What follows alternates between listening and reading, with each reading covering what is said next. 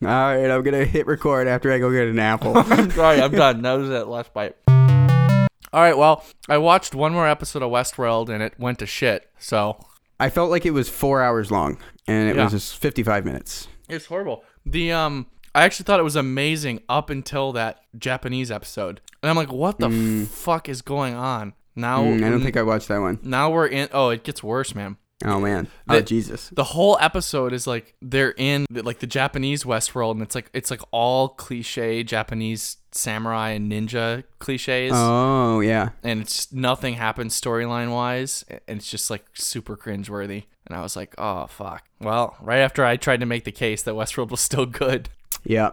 No, we've I, I've sealed it off from my. Will I watch this? I'll watch something new I haven't seen before watching that. Damn Yesterday, two days ago, we were hanging out at my place and, and we were just all gonna watch a movie. And they're like, "What movie should we watch?" And this is always kind of a process. It's always like, you know, you have like six people. You got to figure out which kind of movies people are gonna watch.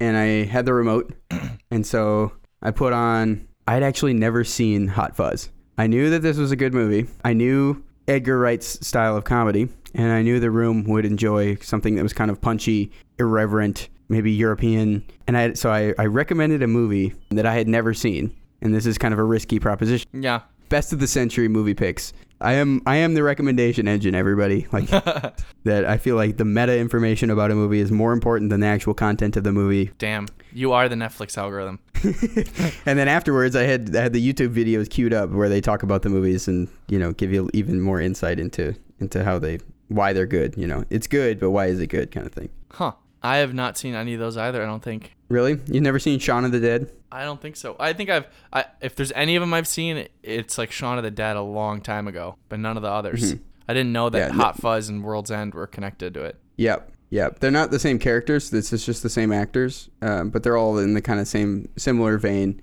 And It's kind Hot of like- Fuzz is fucking great. it's like a james franco seth rogen set Yep. Yep. Exactly. Exactly. And yeah, I recommend them. Uh, and then the, I also recommend the Nerd Writer episode on how Edgar Wright does comedy.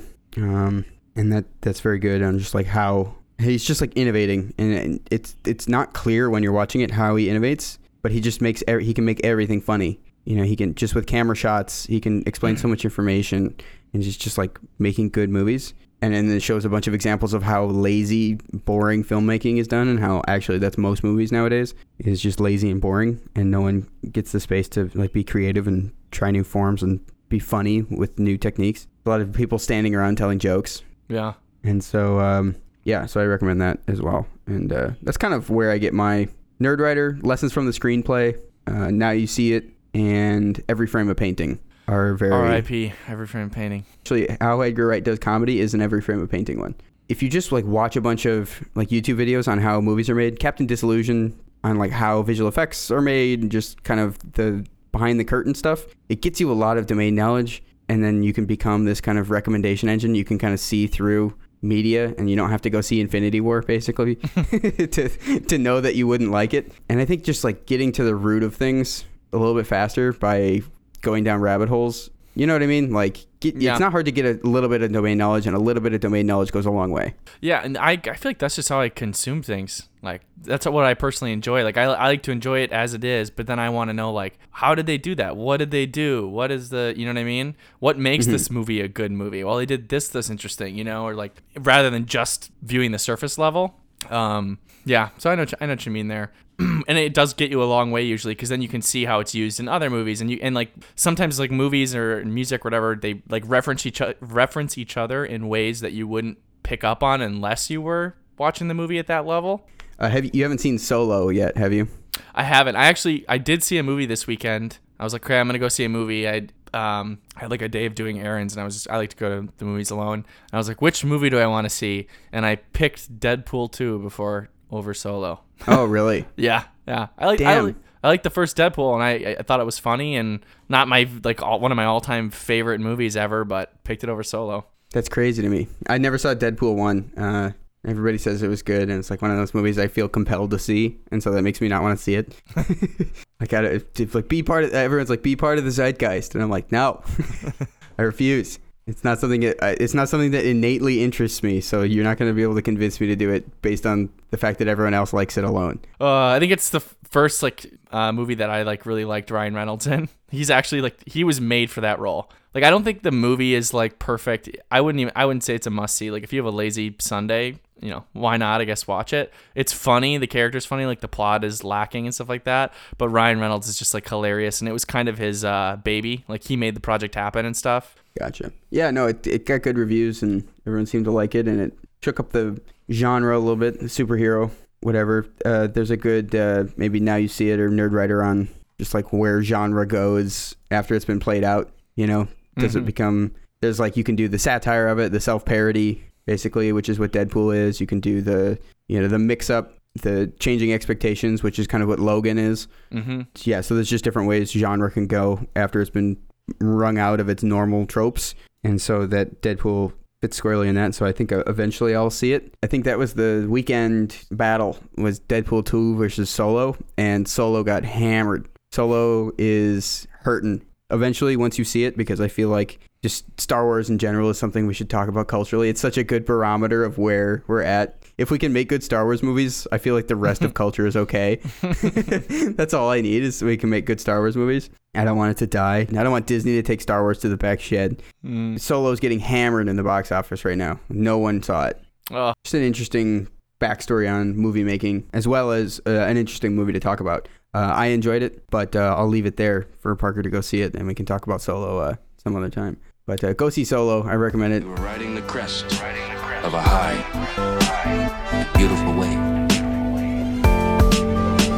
So now, less than five years later, you can go up on a steep hill in Las Vegas and look west. And with the right kind of eye, you can almost see the high water mark. I finished Zero to One today. Yeah. Peter Thiel's book. Yeah, I thought my hot take on it was I thought it was great. Yeah, me too. I think I I, I have this little like um, tiny book of like sticky note tags that when I'm reading a good book I tag it up um, with like you know good bits that I'd want to come back to and I put tags all over this thing. Uh, I thought it was really good. I think it had uh, strong points and weak points, um, but man, I think he really nailed it on some of the stuff, like what's wrong with society and how we're like and how like indefinite optimism breeds these industries of, of finance and uh, Right. um, law and management consulting, where people like aren't really building things, um, and like how that fucks up our future and stuff like that. I thought I just thought the whole thing was overall like really good. It, it- Peter Thiel earned some respect back in my book. Like I, I always Yeah. knew he was good, and I, I know he's a smart guy. And I disagree with some of his things, um, but I bought this book to like fully read in, and you know I think he's right on even more than I thought he was. Yeah. Yeah, it's it, it's a little bit scary, and you realize how smart he is and how right he is about a lot of different things. And then you see the outcome, which is like full throated support of Trump and full throated funding of Facebook and creation of like things like Palantir. It's just like, oh god, this guy Yeah. understands the world totally and is now making it shitty. yeah, yeah. Uh, so I'd I- still launch him into the sun. Yeah, Yeah, I'd still just yeah. fucking rocket that baby Yeah. into the into the fucking coronal. and I'm glad that the book did never it never became Peter Thiel's idea of how we should fix the world. It really didn't become that. It was like here is how the world is broken and he like really systematically lays out how it's broken. And here is the general approach for fixing it. Like here's how you fix it. You go out, you build something new, you create value and then you capture some of that value. Um but he never goes into here's how we should fix the world, um, which I'm glad because I feel like I agree with everything in this book. But I know if we got into his specific idea of how he would fix the world, like specifically, it would be everyone should be able to sell their kidneys on eBay and we should abolish the government, right? Yep. And so like I Right. still disagree with like that Trump side of Peter Thiel, but I completely agree with all of his ideas and how things are broken and how they will be fixed and can be fixed. Right. Yeah. Yeah, and it, it takes a lot from you realize that he is probably the kernel of the PayPal mafia, right? Yes. You realize that Elon Musk is who he is because he was so exposed to Peter Thiel. Yeah. And um, you know, all those guys, fucking um Reid Hoffman. Reid Hoffman. Right. All those guys are kind of they have very similar takes on the world just because they've iterated on it and they see that that's how you actually do it. Elon Musk has a similar thing to the kind of four quadrant diagram that Peter Thiel talks about. So the four quadrant diagram is like the, you know, w- what is it? Optimist, optimist and pessimist is one axis and then the other one is kind of um, it's, it's definite and indefinite. definite and indefinite. So right, so the indefinite optimists think the world just kind of slowly gets better, and you can just go into like finance, and you know if we just keep the capitalist machine running, it'll get better. And and you have the indefinite pessimists, which kind of think the world is going to shit slowly. Um, and there's really it's not any discrete actions that do it. It's just kind of the whole uh, mess of it. And then you have discrete optimists, um, are definite optimists, which you know Elon Musk's take on this is the world doesn't just get better. Like you have to make things that make the world better. You have to invent shit. You have to go build. You have to c- click things together that nobody else clicked together before, and then you got to scale it. You got to like actually put effort into something new to make the world a better place. And uh, I think that's where Peter Thiel exists as well. So I brought my the book up just to flip through and see if there's any like good quotes because I, I just read it. How long ago did you read it? Uh, a few weeks. I read it. I binged it too. I read it in one evening. One evening. I think I did it in two set setting sittings, but it's not one evening. But I definitely read this one fast. It's easy to read. Peter Thiel's one Yep. of those guys who can uh, talk a little but say a lot. Yep, he gets to the point. He gets to the point. It's not like hyper technical reading, but he just you know A to B to C to D. Here are the examples. Yeah, even the title comes up a lot. You know, if you're listening to A16Z podcast or whatever, people say one to or zero to one instead of one to N. You know, look for companies that go zero to one. Don't look for companies to go one to N. Yeah. No Um, linear scaling. You know, rot something out of nothing. and then some of his ideas are I think things that we've talked about a lot. I don't know if on the podcast or not. Um, that he just words them in a slightly different way, and I was like, oh, that's totally this idea, but I've just never framed it that way. So like another example is uh, he has a chapter called "You Are Not a Lottery Ticket," um, where he just talks about the role of luck and stuff like that. And I think the title of this chapter is actually misleading, and I think the summary of this chapter could be uh, "Work hard to get lucky." Yeah, which is a lot of stuff that we've talked about a lot. Um, where you work hard and settle this stuff up to increase your chances of getting lucky, but it still is luck. Um, so I think the title is a little misleading. Um, Yeah. But that's essentially what he's saying is that you need to work hard to get lucky. Um, so yes, luck plays a role, but if you don't um, work hard to have the chance at it, it's not definitely not going to happen. yeah, exactly. And that none of it is just gonna fall in your lap. Yes, you have, you can you do control one- the future to some extent. It's like you control Mhm. the probability of events happening. hmm The only sure thing is if you do nothing, nothing will happen to you. Yes. That's pretty. That's that one's pretty good. Um, let's see. Some of my other favorite parts in here. Um, he does postmortems uh, pretty much of like two industries. He talks about um, the biotech industry and the energy industry actually. Like the well, I guess the clean tech bubble of like the early 2000s. Um, and just talks about how, hey, here are all the principles I laid out. Now let's look at an example. Like, look at all the red flags in this bubble from the 2000s. Of you know, these companies were entering huge markets. that were ultra competitive. They weren't differentiated. Um, yada yada yada. They didn't have vision. And here's the bubble. I thought it was really good. Yeah, clean tech. I, I watch the clean tech space a lot, and it does go through this cycle of boom and bust very quickly because it's just not it's just not geared towards traditional venture capital. Um, you're not going to get 10x returns in two or three years with a clean tech, you know, hard research company. And most of the all the visitors are gone from clean tech. That's for sure. The one the v, clean tech VCs and accelerators and stuff that are still around have like weathered some shit. Uh, and it's hardware is hard. It's in the name, and um, it, it it's it's just a very difficult industry to have like a huge to be the Facebook of energy or whatever. Mm-hmm. Um, because a lot of it relies on like fundamental research. It relies on an expanse of something new, but that's very hard to then do in the real world. You know, there's there's not a whole lot of green pasture left in um kind of in in this area, right? You're not like Thomas Edison, where you just like put put wires in everybody's houses. You know, just like Yeah. just like you know you could just like totally scale like this is something that everyone needs like this is the killer app you know everyone's going to have this in a few years you know this is absolutely vital it's a lot slower than that it's a lot more convincing it's very hard to come up with a clean tech product that is like an iphone where people didn't know it existed and now they need to have it there's very few clean tech ideas that could be that Yeah. Oh, I thought that part was great. Um, another chapter I liked was um, this one called Secrets, where he tries to divide like um, problems and uh, facts and stuff up into there's conventions, which are things that everyone knows. The sky is blue, stuff like that. Common knowledge is convention. There are secrets, which are things that like are undiscovered that you could like build a company on, right, or differentiate your company on. And then there are mysteries, he calls them, which are things that are just impossible to know. Mm-hmm. And he talks about how people have a lot of people have this like naive idea that there aren't any secrets left and that there aren't like problems left to fix, but there's a ton of problems uh, left to fix. And like, why? How did this happen? That there's people think there's not things left to discover. Um, I thought that part was great. And then he he talks about it. Um, it actually reminded me a ton of um god i can't remember if it was carl sagan or richard feynman i think it might have been carl sagan but carl sagan has a quote where he's like um uh what is it like he has a quote where it's like figuring out a problem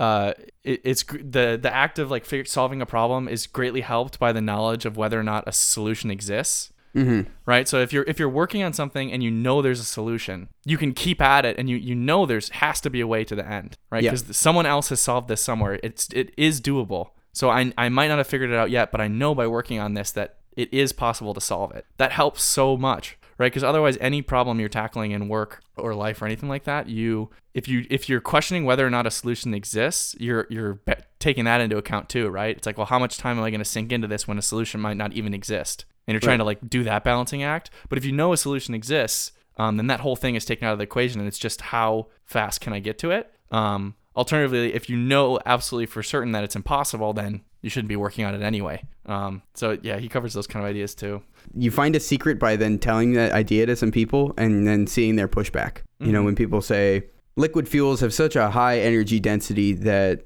doing anything else for transportation is just not going to work, right? If, if you come up with the idea of an electric car. And, you know, people just like, you know, maybe they're very sophisticated reasons of why this will not work, but clearly we're suboptimal. So we got to, we got to invent something new. Um, and so if you see a way to the newness, you know, throw that at people and see how they react because usually it's a, oh, actually, this is the situation currently is optimal. And it's like you already know that to not be true because you're looking at it and it's clearly not optimal. Like you could envision a better world. And so if anyone, if you can throw those ideas at people and they come up with, oh no, th- if they respond in like kind of a Panglossian way that this is the this is the optimal world, like it'll never not be this way, then you know that you you're on like an open secret. You know, if you can see something that's less optimal, and and the only arguments against it are no, it's actually optimal. I also love his comment, and you you commented this too, like boasting of a large market potential is like a red flag. This is a big thing i feel like i pulled from Yeah, yeah, and and people I've seen pitches like this. I've made pitches like this. So it's like, oh, it's a you know ten billion dollar market. So if we can capture one percent of that, we're profitable. Made a little company for ourselves. It's like, no, that doesn't make any sense. Like, how are you gonna get that one percent? yeah This is like a hyper competitive, huge environment um, that you're gonna try to like bootstrap yourself into, and you're just gonna run into a wall. Yeah. And even if you do capture your 1%, you're immediately going to be, you're going to face brutal competition. Mhm. Absolutely like horrible competition that's going to copy you, try and push you out. Um, these huge markets are full of uh, nasty competitors. And then his line he likes to joke about is like, if you're entering a trillion dollar market that's ultra, you know, ultra competitive with your startup, you might as well have started a restaurant in Palo Alto. Yeah. Right. That's what that is. Like food is a, is a massive market, but the restaurant world is brutally competitive. Like that's what you're entering into. Pick a small market first, dominate it, and then move on to the next market or expand your market. Um, right. Like there's not a lot of hard work that you have to do. If there's no hard work anywhere in the equation, then it doesn't seem like uh, you have like a super good plan. Um, but yeah, I think uh, just going in and like going up against behemoths is just not an interesting thing. I don't want to do that. You know, going in against GE or people who can just outspend you and out. You know, I just don't want to go up against Amazon ever. Like Yeah. that, just seems to be the thing to avoid. Pick somewhere, pick somewhere where nobody else is looking. Um, you know, tiny little market, tiny little niche thing, uh, and and the scaling comes later. Like Amazon did not think it was going to take over all of retail. It thought it could be a better bookstore. Um, Yeah. And and then scaled and did all this other crazy shit. Um, but yeah, the the the immediate like being the next Facebook is just not a thing that you can reasonably endeavor.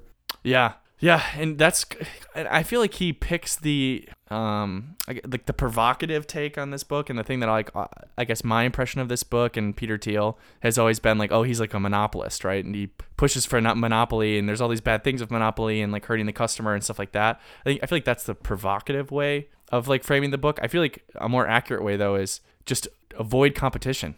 It's, it's competition that's bad. You know, comp- and that's really what the book is about is is being careful of who you compete with and not being sure that your tension doesn't drift to the competition. And I feel like a lot of this can even apply in like your own career and stuff like that. Like stop focusing on competing with coworkers and stuff like that and focus on um, the work you're doing and the, the outcome and stuff like that. And that will get you so much farther. And the irony is that you will outcompete people by doing that. You know, so Yep. like if, if you join your company and one guy knows a crap ton about uh, policy, uh, and you and you and you come in and like that's valued at the firm, and no one knows um, no one knows the tech side of things. Some people's instincts are, well, I want to be as good as that guy in the firm. I'm going to start learning policy too, so I can perform like him. But what you should actually Yep. do is go the opposite direction. If he's specialized in policy, you should specialize in the tech side or something like that, and avoid the competition and make yourself valuable by becoming more specialized, not by outcompeting the guy that's already performing in that space.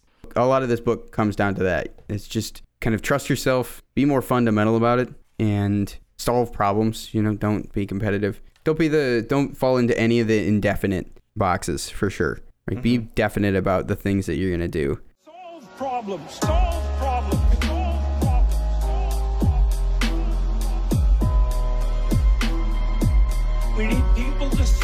Problems. Solve problems. Solve problems. Another thing Peter Thiel uh, argues for, which maybe hypocritically, maybe not, is don't go to grad school. Well, he argues Ah. like don't even go to college. Um, it- you know, someone with a Stanford law degree and whatever.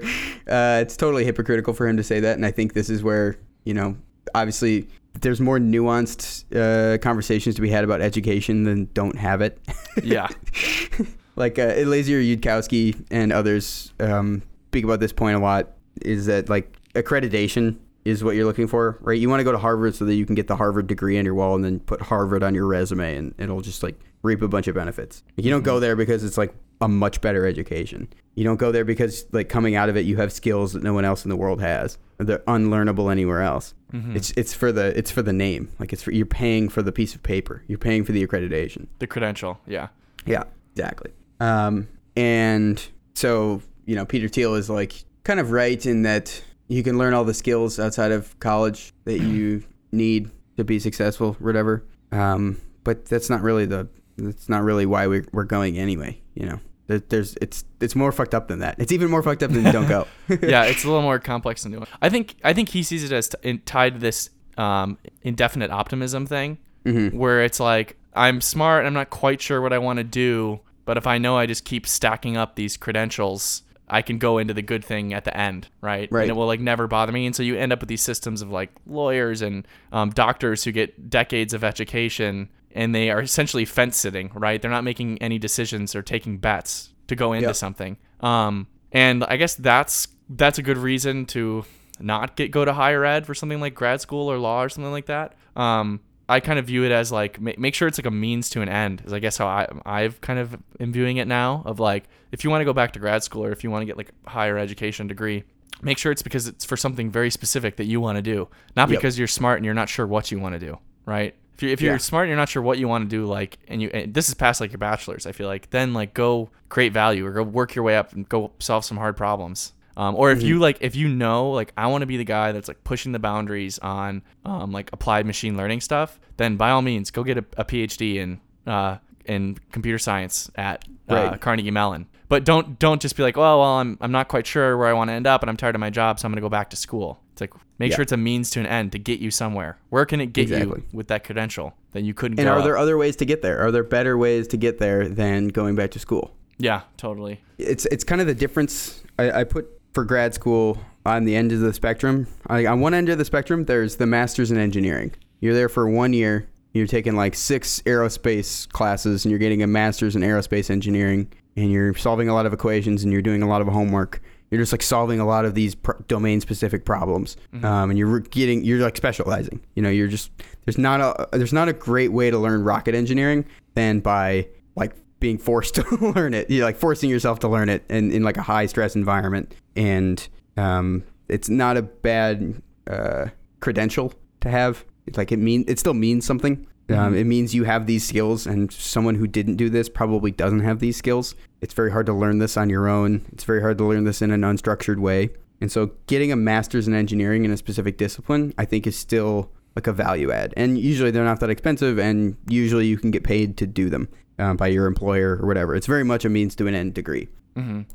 And on the other end of the spectrum in grad school is, I think, the MBA. I think even farther than a PhD on the spectrum of kind of just indefinite optimism, nebulous learning skills is an MBA. I think there there are some good skills to learn in there. You know, maybe the math of finance, um, maybe some marketing skills that uh, you wouldn't normally be able to expose yourselves to. But I think the MBA is kind of this like total credential based, uh, not learning a whole lot, super expensive, lack of goal orientation degree that doesn't make any sense to do. And yeah, so I feel like Peter Thiel's taking the extreme view on that. It's like, well, throw the baby out with the bathwater type of thing. Like Right. get rid of all this stuff. I think there's some there are good reasons to go through that stuff. And I, I definitely believe in I feel like I I still have a fairly strong belief in like an undergraduate education. I feel like I feel like there's problems with it still. Maybe as I get older, like I'll have more perspective on it. I do think like the industry is screwed up,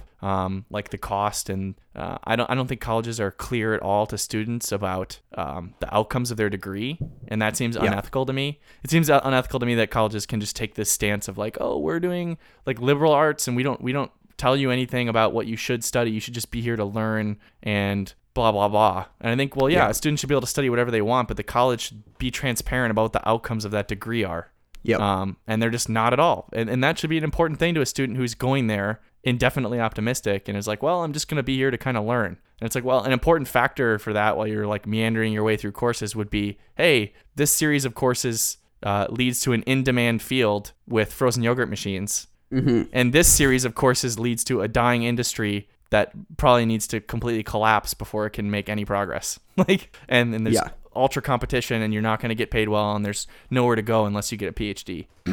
Yeah. That, I, i.e., that's like a psychology undergrad.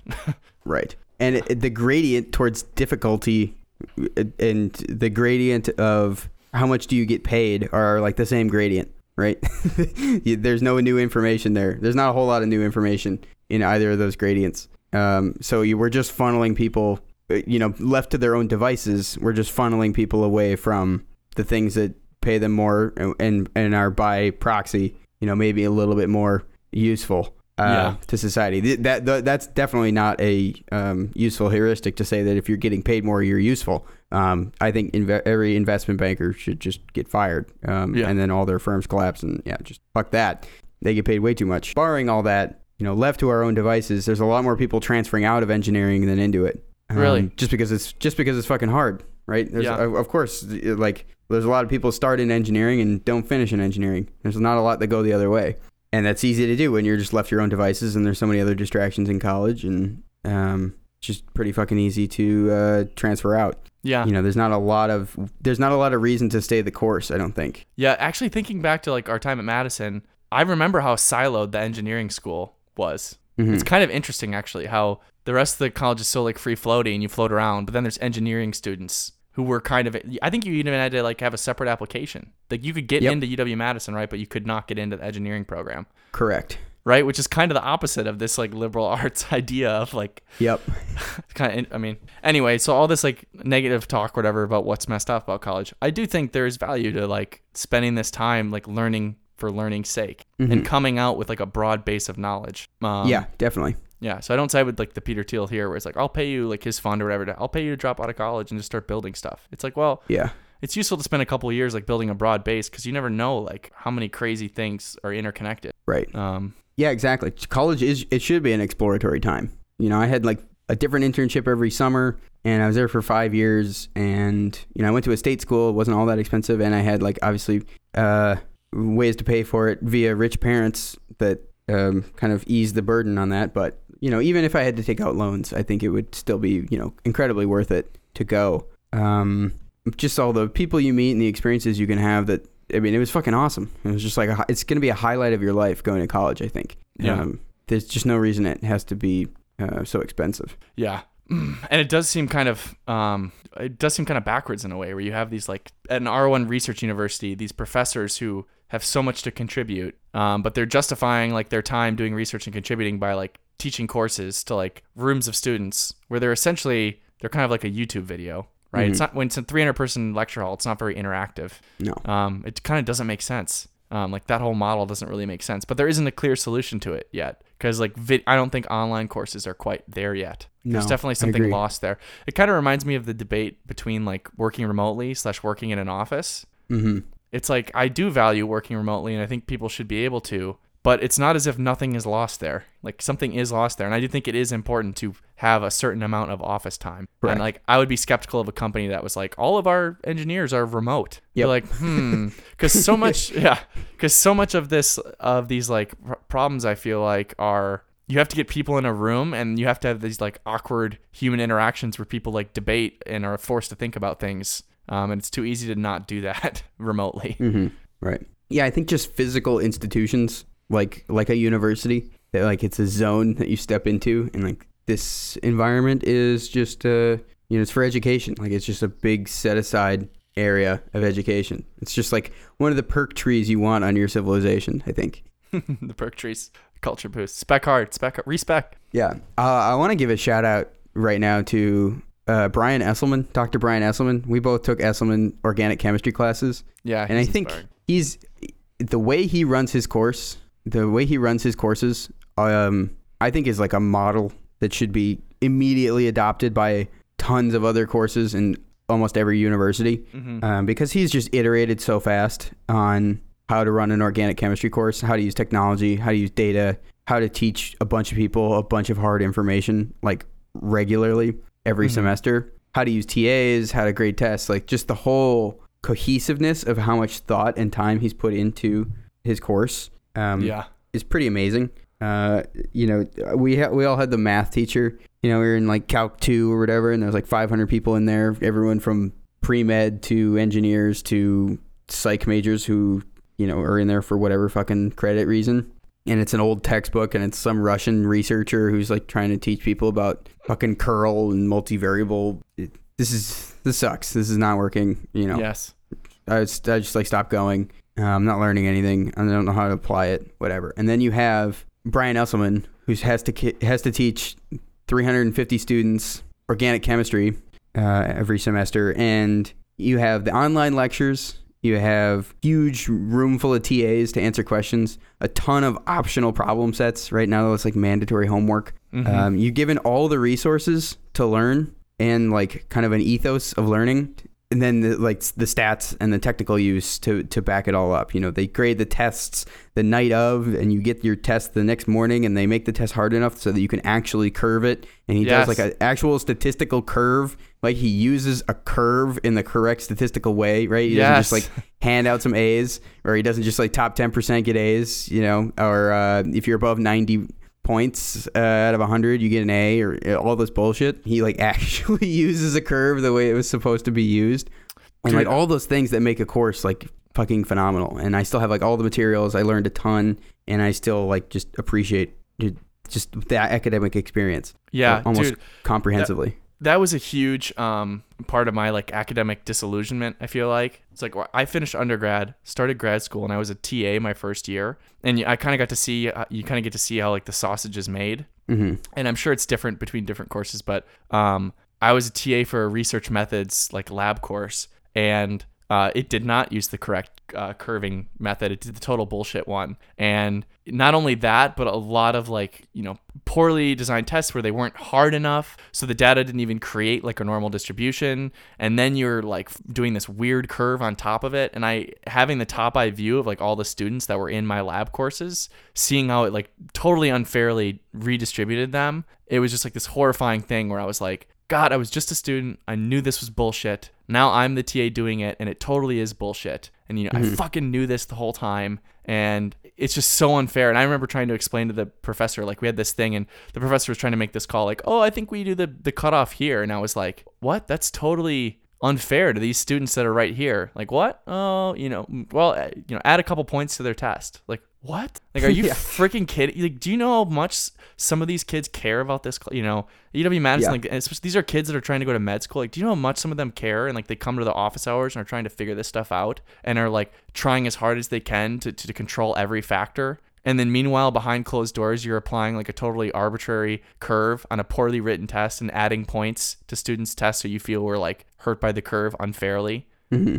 just and I was just like, this is bullshit. And I Yeah. just, I, it was a big part of my like disillusionment with like the whole system. I was like, because it's like, how can a professor like, how can someone get this far in this system and not get this? Yeah. Like how you know what I mean? It just was like, holy shit, this whole thing could be fucked. Like right? Never be never be confronted about how you actually teach people and how you run an education course. Yeah, yeah, it's just absolutely horrifying. Um, and then also it makes you question like their research, right? Because like if you don't understand the distribution of a test and how like you know in, in a way that's data you're collecting, right? And then you're you're Yep. like refactoring the distribution to give people grades. Like if you don't understand that concept and how you're like biased and how you're applying the distribution, how on earth are you are are you understanding it in the context of like complex biology? Like you can't be, right? so you, that means that you don't get the first principle of how this like data works, which means that like you can't be doing any sort of useful research by definition. it's like Can we talk about shit. how this was one rat? Yeah, that's yeah, like my yeah. favorite. That's my favorite Parker disillusionment with academia. Like, oh, Oh it could be this mechanism working on this mechanism. Oh, but it could also be this mechanism working on this mechanism.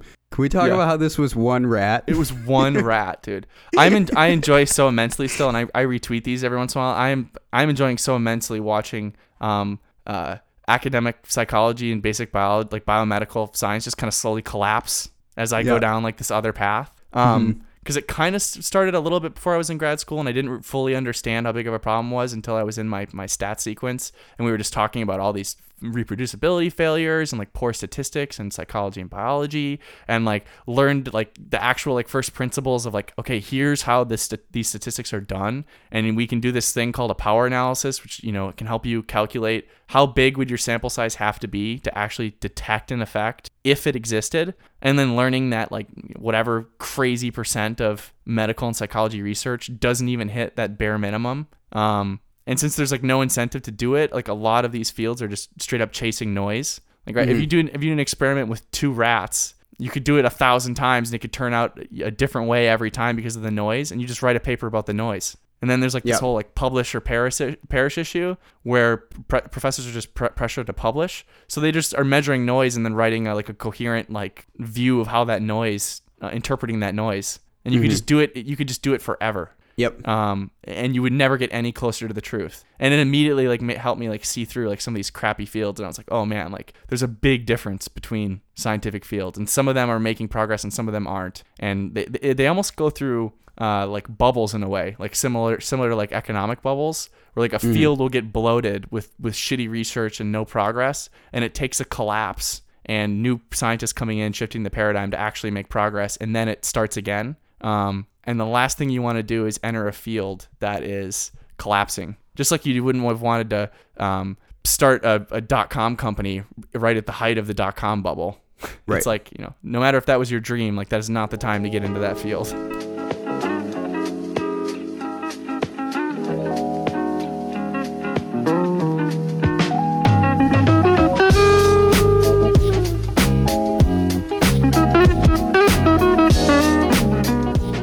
Love that the professor of the like research methods course couldn't understand why you were saying his methods for analyzing data like of the course. It's such like Yeah. a meta, like know, it's such like a meta irony. Uh, Oh, it was horrible. it, it's not that hard to change. It's not like this. Is, these are known. We have known Yep. solutions here. Yeah. uh, we're just doing it wrong. It's not that like we're we're not getting the results that we want or it's not working or whatever. It's just you're just doing it wrong. Yeah, Uh, yeah, a lot of a lot of a lot of academia, a lot of fucking society in general, but a lot of academia is just not applying the things we know that work. A Yeah. lot of it And- is and just companies probably. yeah, yeah, companies too. Uh, yeah, a lot of society is like maybe there's just like a, a an information diffusion problem, um, or maybe we can't find that signal through the noise of life.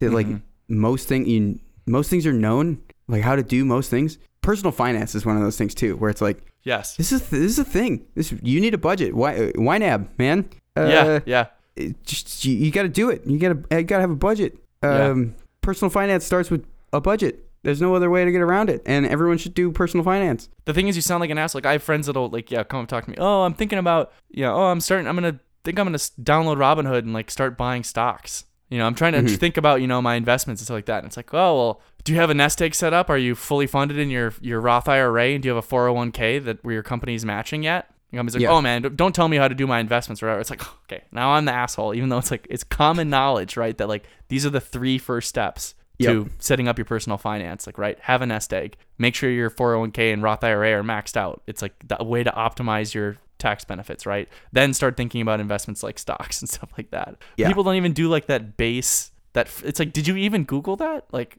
Right. blows my mind. Yeah. A, a, a lot of it is a failure of uh, institutions too, right? Like, um, I had to file an extension to file my taxes this year because this is the first year I've ever filed taxes, and I just didn't know Oh. how to do it. I was like, oh shit, this is something I went through fucking 20 years of public education, and the government never told me how to pay it.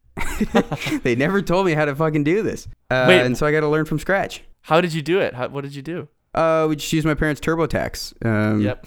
I mean, I would I want to learn how to do it. I'm I'm gonna learn how to do it for next time around. Um, but it's just like there's just a there was a failure here. That uh, yeah. you know there was an institutional failure. Like I went through government public education. This, is, this should be fucking day one. How to pay me? Uh, here, here's a here's a, a turns out for you. Got a good one. I use TurboTax, and I had like the same kind of moment a couple years ago where I my stepdad was like, "All right, now it's your turn to do your taxes for the first time," and did my taxes through like TurboTax and submitted it, and like TurboTax, like you pay once you're ready to submit your taxes. And, you- and you pay for like each state or and then the federal government to send it in and um, it turns out that the company that owns TurboTax and runs it um, Intuit their name is huge company. I don't know. I should look up their current market cap. Um, they spend um, millions of dollars a year lobbying the government to make sure that the tax process um, doesn't get simplified. Yep. Isn't that the most just it, it's just another one of those things where it's like, oh my god, like not it's just so fucked in so many ways. It's uh, absurdly complicated to file out your taxes and absurdly old school, right? Like y- the IRS has your information. They ask you for the same information. You send it in. They make sure that you sent in the same thing they have because if you didn't, they'll audit your ass mm-hmm. and then they send you like some of your money back and it's all like complicated and multiple forms and there's all these like different things you have to sign up for a company exists to, to help simplify that and help you send it in but then they're spending money to make sure that it stays complicated on the government side so that their market doesn't disappear it's just it's so There's a- fucked man There's a whole industry that that survives on the complication, and we think like markets are like this efficient thing. No, no, no, no, no, no. this is yeah. super fucked up. This is this is a known inconsistency. Uh, I think there's been there's been uh, articles written, studies done that it would be much cheaper for everyone if uh, we just if the government did your taxes for you, right? Yeah. Um, which is basically what they do anyway. I mean, they just withhold your income tax. Uh, you know, they're they're halfway there. They have all the money already. Most of it's just refund, filling out forms to get a refund. Yeah. Um, and so if they just did that, then everyone would save a lot of money, and it would be so much easier. And it's just like clearly the way to go. I mean, it's just it's just getting rid of the penny, right? It's just like all these little Yeah. things, and it's like clearly the better option. But there's no one rallying for the change, and so you just get to you just get these companies that just get to piggyback off this inefficiency. They're just little wells. They're just little. I mean, it's a local maximum, I guess. Yeah, dude, it's so. Also, whenever I experience those things, I don't know about you, but it's so demoralizing. I find mm-hmm. it so demoralizing because I try to live my life in like an optimized way, right? And I'm trying to constantly think of process and automating things in my life and setting up auto pay and all this stuff. And then one of these things happens, and you're just like, "This is absurd." And it's like, like here's like an example of like what like this happened to me just the past week. Like I feel like you know I'm trying to like fine tune my life and like things are I'm zipping along. I'm taking online courses and like moving moving through jobs. I'm learning a ton. I feel like I'm just like on the highway at 100 miles an hour, and I need to get uh, I need to get a new pair of glasses. So I go to have my, I'm like, okay, I have vision insurance. What does it cover? And it took me a couple hours just to find where my vision insurance is held in this crazy benefit software that my company uses. took forever just to find it. Then for whatever reason, like it wasn't linked to my social security number or something. So then I had to call customer service and go through like a whole nest of nasty robocalls. Then I get on the line with the person and it turns out it's a bug in their system and they have to like reset my account and it's to take a couple days. And then they reset my account. It takes a couple days. I log in. I see my my what my benefits are, and then I'm like, okay, how do I get these for where I'm getting my vision tested? And the lady's like, okay, well you need to go, and then you need to get the receipt, and then you need to to print the receipt and your reimbursement form and mail it to us. And then we will process it and mail you uh, whatever money back on it plus X percent. And it's going to take like X months. And it, it literally feels like I'm on the highway going 50 miles an hour and I just hit like stop and go traffic. And it's just like, why? It's just so frustrating. Like, this is all easily like automatable, right? Like, why does my health insurance, co- why isn't it easy to access? Why doesn't it link up to every eye exam place in the city? Why? It just, all of this could be done so much better. Why is it a shitty robocall system? That I have to go through a hundred menus. And then this has happened to me a couple times too, where these menus just fucking suck. These robocall menus. like I, I try to. There's like little tricks you can use. Like sometimes if you swear at robocall systems, they automatically forward you to a person. That's so uh, awesome. uh, it'll just like call in and be like, okay, are you looking to find your vision insurance? Or are you looking to find your health insurance? It's like, well, no, I'm trying to link my accounts. Fuck, fuck, fuck. Connecting you to a live person. Yeah. it's just like, like why this whole thing is just so inefficient and built on this inefficiency are just like thousands and thousands of jobs, right? Like the woman Yeah. who I talk to, whose job it is to sit there and deal with pissed off people who can't work the shitty software, which can't connect to the the same like eye exams that everyone is taking. The whole thing is fucked all the way, and like people are just working in every link, and none of them are necessary. And it just like it's just like ah, why are we building anything? Yeah, yeah. I, I, uh, this is why the idea of creating jobs is dumb. Because, Yeah.